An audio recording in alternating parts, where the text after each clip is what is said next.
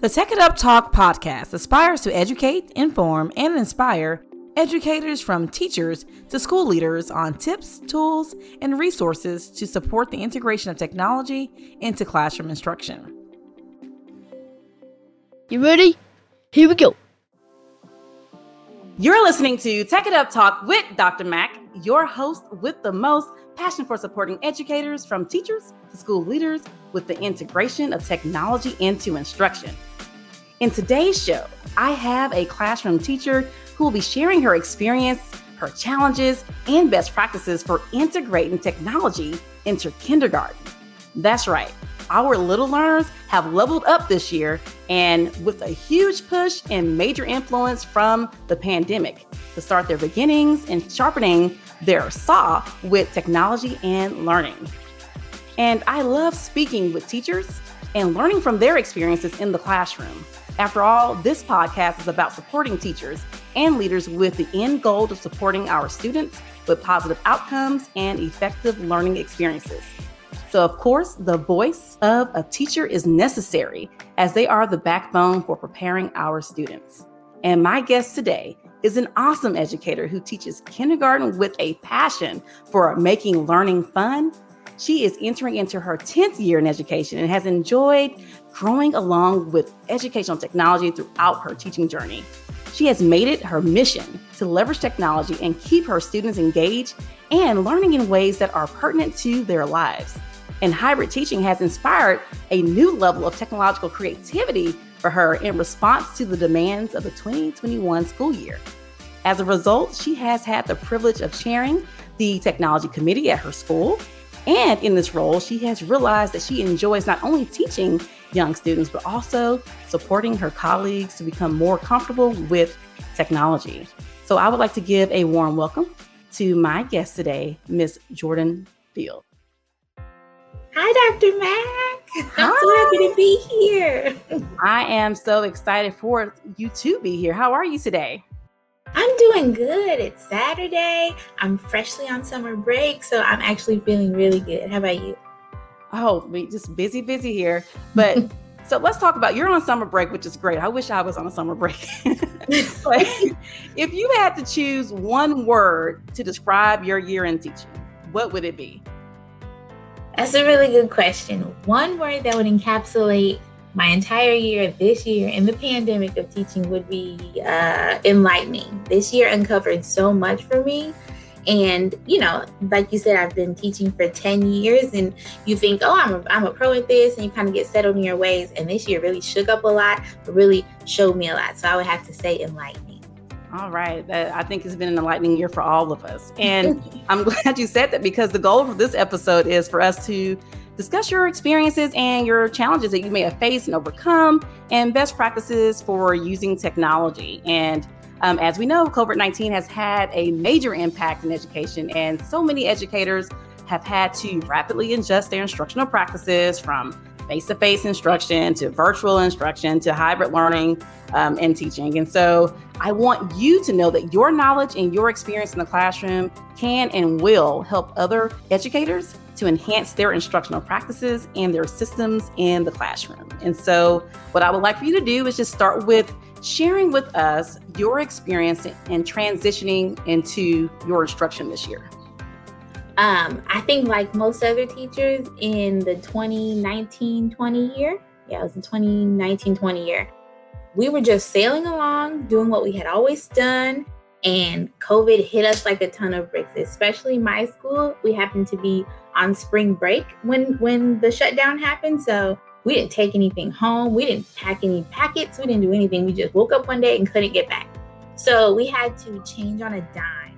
And um, we started with Schoology. No, no, no. Even before Schoology, we started with Flipgrid. That was the first thing that we rushed to because we knew that it was a way to put up some content that our kids could interact with whenever they had time, if they had access, and just keep some semblance of learning going. And then we did that for about a couple of weeks and we saw great numbers, um, engagement every day, kids you know, responding with their versions of what we were doing with household items and things like that. And then in in about two weeks, our district responded with training all the teachers on Schoology, and we got um, Schoology going.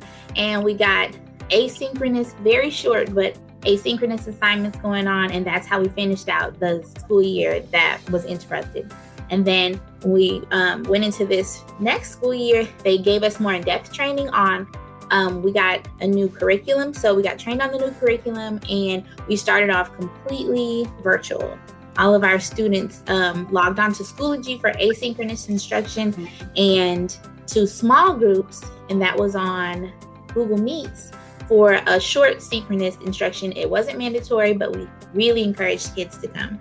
So we just kind of were always changing. that was our experience. We were just trying to, at very first, we were just trying to meet the kids with whatever we had. We were literally making math assignments with sponges from the bathroom. Like we just tried to give them something. And um, then we got into more of a flow of things. And then we got, we started off fully virtual.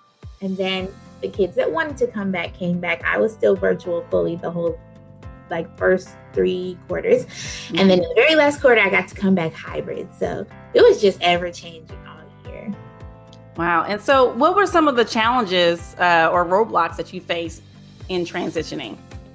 There were so many. I, it was it was like um, the the path for me to come into technology started well before we had to come in. So I actually I was over the academic achievement committee that year, and so my job was to kind of um, support kids in academic achievement in ways outside of the classroom. So one of the big goals that I had were these um, academic nights.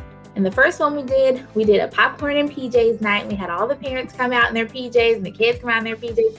And we did kind of like uh, the same kind of hands on games that we do in the classroom. We gave them uh, little samples of it to do it at home, and we taught the parents how we teach these things in like letter achievement and or letter sound um, correspondence or math or subitizing. We would just make it in hands-on ways, and we'd send it home. We teach the parents how to do it.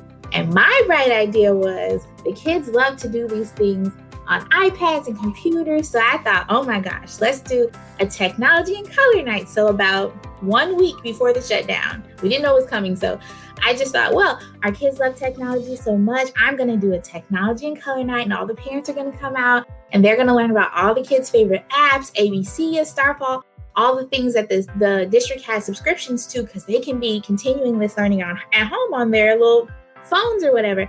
So then I invited all the parents out and we had really low turnout. And I didn't know why I didn't get hurt my feelings so bad. and so we had planned so much and we had really low turnout, but it was because I didn't realize that the parents they didn't have technology at home. They didn't know how to use technology. Um, a lot of them were intimidated by technology. So I had that blind spot thinking because my son may have an iPad and, and knows how to use and all that and all that stuff, I didn't have the connection with the community to know that that may not be the case for the population that I serve. So that was a really big challenge. And so that was something that I think we all had to overcome once we had only technology.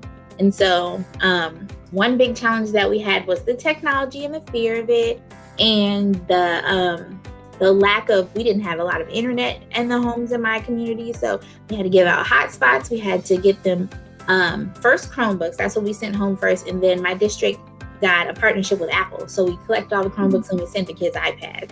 And so even that change was really hard for our parents, and um, just just uh, basically training the parents and um, help, helping them to learn while I had grace for what they didn't know. And mm-hmm. they would sometimes become frustrated, and I had to be, you know, a listening ear and and encourage them. I know it's hard, but you'll get it. And then in turn, they became that for me when I would put up a link on Schoology and it wouldn't work. And I'm like, I'm so sorry, guys. I don't know what I clicked. It's like, it's okay, Miss Peter. We know you're doing your best. So we had that community that that we had to create because of those challenges. But there were there were many. so were your were your kids on different devices or were they um, so that you had to also manage having the uh, iPads and the Chromebook? I sure did. So I would say in my class specifically, I would say maybe three kids had very old desktops that they were using. So sometimes they would give them issues of just being very old and very slow, uh, like load up speeds and stuff like that. Mm-hmm. And I would say um, about mm, The rest of my kids, I would say about 80% came and got the Chromebooks and then gave them back. So at the end, they had 80% had Chrome iPads. There was about, mm, I'd say, 22% that kept, not 22, what am I doing with my math? 18% that, that kept the Chromebooks. So I had Chromebooks, iPads, and then very old computers and mm. shaky hotspots and Wi-Fi. So it was a challenge. Right, right. Because the the prior year, how, how were you guys set up with technology? Was it just classroom tech or they, they weren't yeah. necessarily one to one? It was definitely not one to one. And what we did have were every classroom had about five Chromebooks. And so our kids were pretty proficient on the Chromebook. So when those went home, it was pretty seamless for the kids to use the apps and Clever and the things that they had already learned to do the previous year in their pre-K year or were already doing in class. But um, but it definitely was not one to one. So they didn't get to spend as much time with them as they were required to do this year. And the parents had never seen them because they never went. So that was hard. Yeah, and you have a, a, younger group. And so, you know, I think it was even harder because this is probably their first time being pushed and thrust into having to use it outside of the, probably their parents' cell phone in, in, a, in a more meaningful way for learning. And so, how were, or what are some ways that you use technology with your kinders? Well, inside the classroom, we were using it a lot. So we would put them on Clever, and then there's an app called Myon where they were required to read every day, and it has just um, a huge library of books, and they can choose like the subject they want to read about.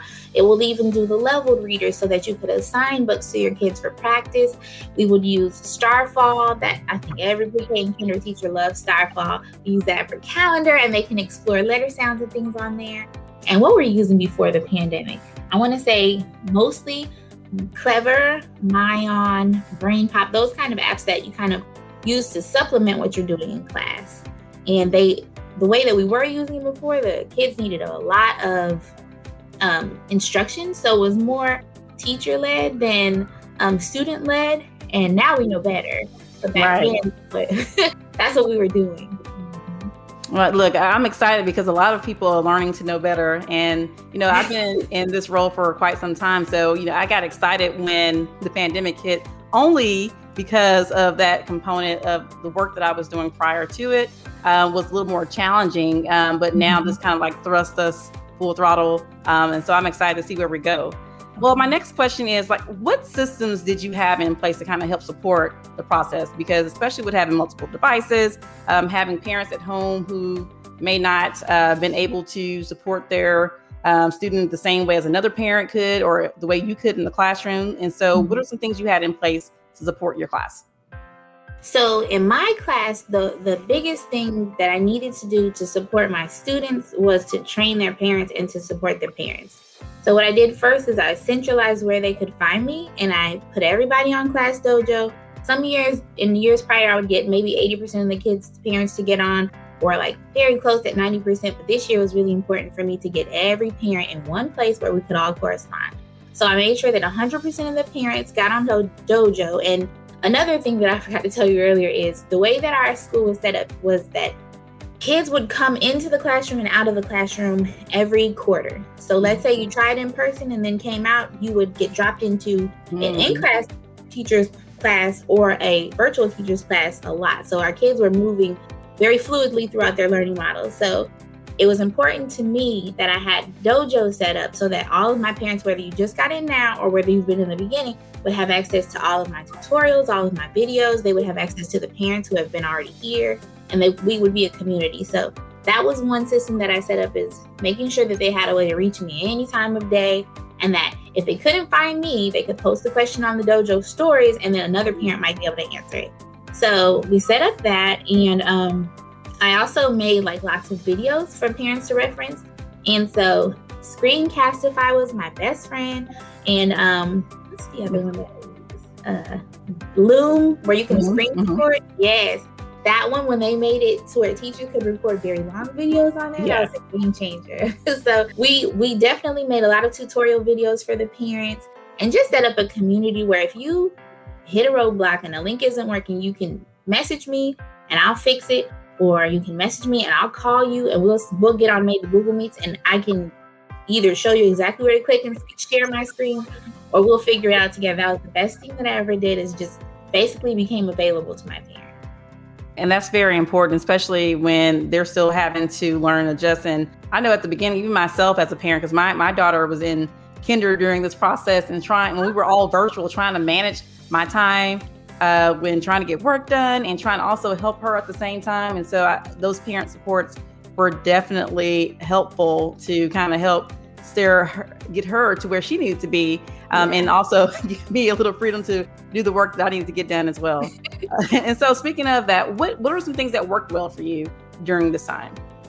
Oh, so many things. So um, the best things that that work for me is I'm I'm used to being a really fun teacher that's like if nothing else is, I mean, grades are important to me and mastery is important to me, but I believe that the way you're going to get there is to keep them engaged. So, what worked for me is transitioning all of the games or gamified things that we would do in class to online. So, my kids' favorite thing to do is game shows. They just love it. They, they really love to be a contestant. They're so competitive.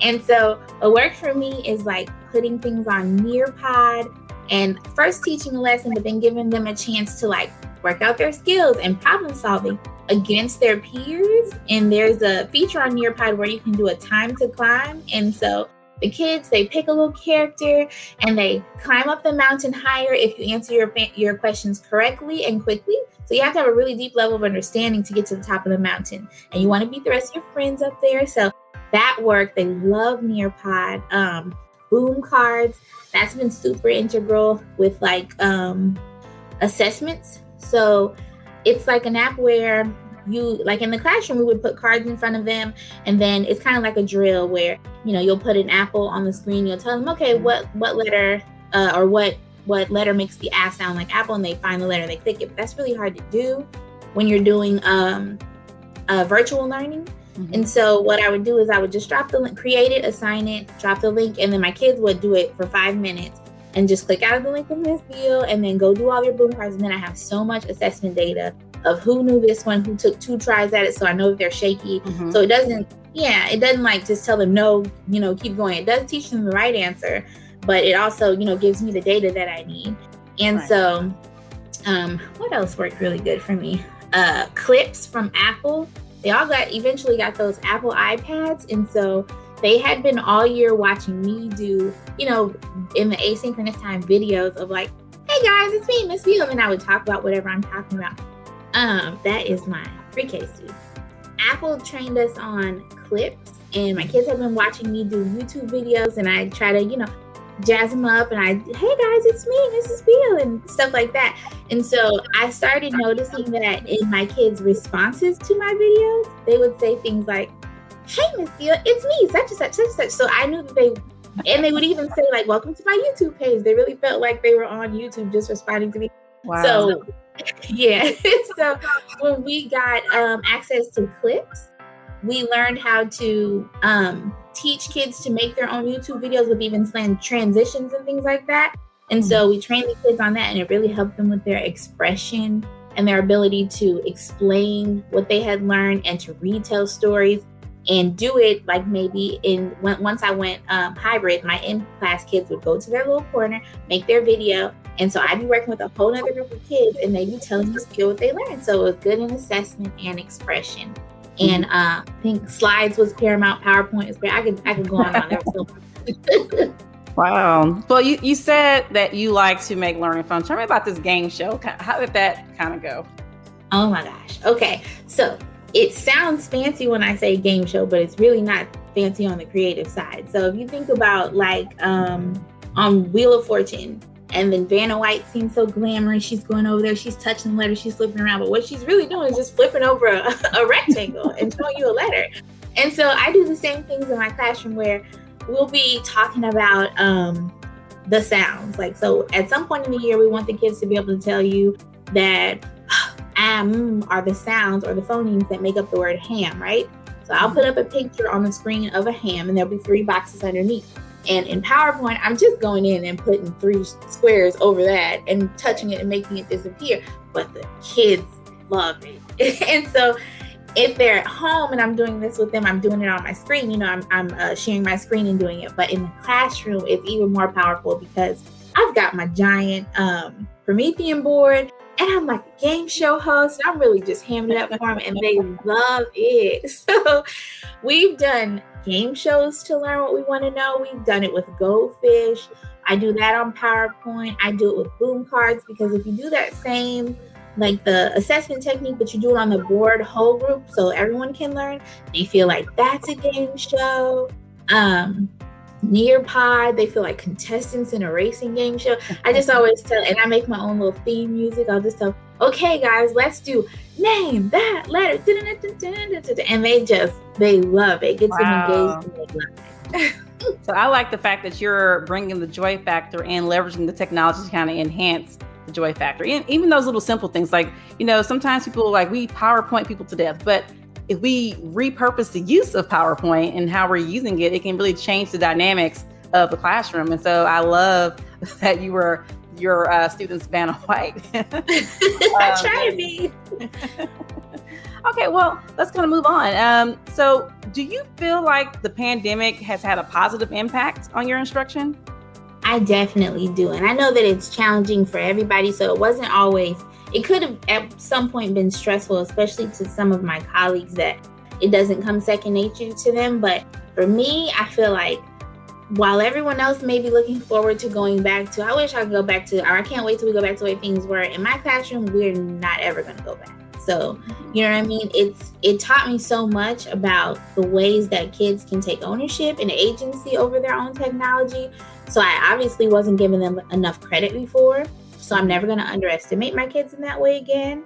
Um, it's taught me so much about the way to automate and then provide more access to education.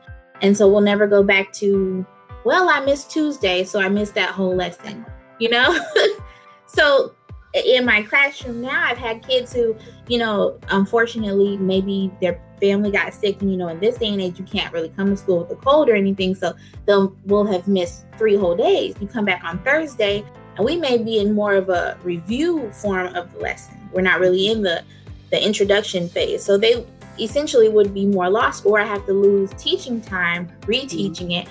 But I have so many videos that I've created now on that lesson that I can put you instead of having to read that read aloud for your whole class again. I can sit you down, you rewatch that video for 10 minutes, you come back, now you never miss that lesson. So it's really changed the way that I do things and hopefully it's it's changed the mindset of all of us so that we can, you know, give kids a little more credit and a little more access. Well, it's definitely music to my ears. Um, and so let's talk about the teachers who, because not everyone may have the same feeling as you with the technology piece. And so, what advice would you have for other teachers who may have been frustrated quite often through this, this time period?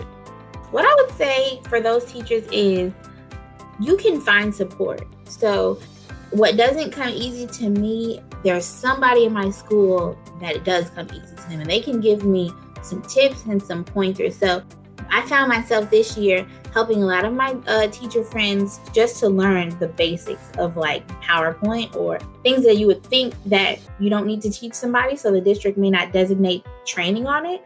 Mm-hmm. If you know, you know, you have relationships in your school, just ask somebody because somebody knows how to do it. So for the teachers that um it just it's just asking a lot to to upload to Schoology and, and, and create this video and do this and then do this, you can lean on your teacher friends who already have it. Because I found that this year, especially um, with organizations and in podcasts like like yours and people like you that, that don't mind sharing, there's so many untapped resources in education. Mm-hmm. And you know, by nature of what we do, all of us are prone to want to share what we know. This is what we do. We're all, you know, in education. So if you reach out to a person in your school or in an organization or listen to a podcast or look on Pinterest, the information is there. Mm-hmm. So there's no reason to feel intimidated or like you'll never get it because you will and people right. will help you. All right. Well, I love it. And thank you so much for sharing. We're going to move on to our next segment of the show, which is one of my favorites. I like to call Get Your Tech together. so, in this segment, I would like for you to share some must have tools you think that other teachers or educators, leaders um, should have in their digital toolbox? Okay, so I think that the best things to be in your toolbox, if specifically you're an early childhood educator, would be boom cards. Those are awesome. That's a great resource. Um, Nearpod is great. I leaned on that really heavily. Um, YouTube is, you know, we a lot of us find like the Blippi videos on YouTube to support our science lessons and things like that. But there are so many teachers who are teaching the curriculum that you're teaching in a different way than you. So sometimes I just go on there and I look at different teachers' videos and the cool things that they're doing with it, and I find great inspiration there.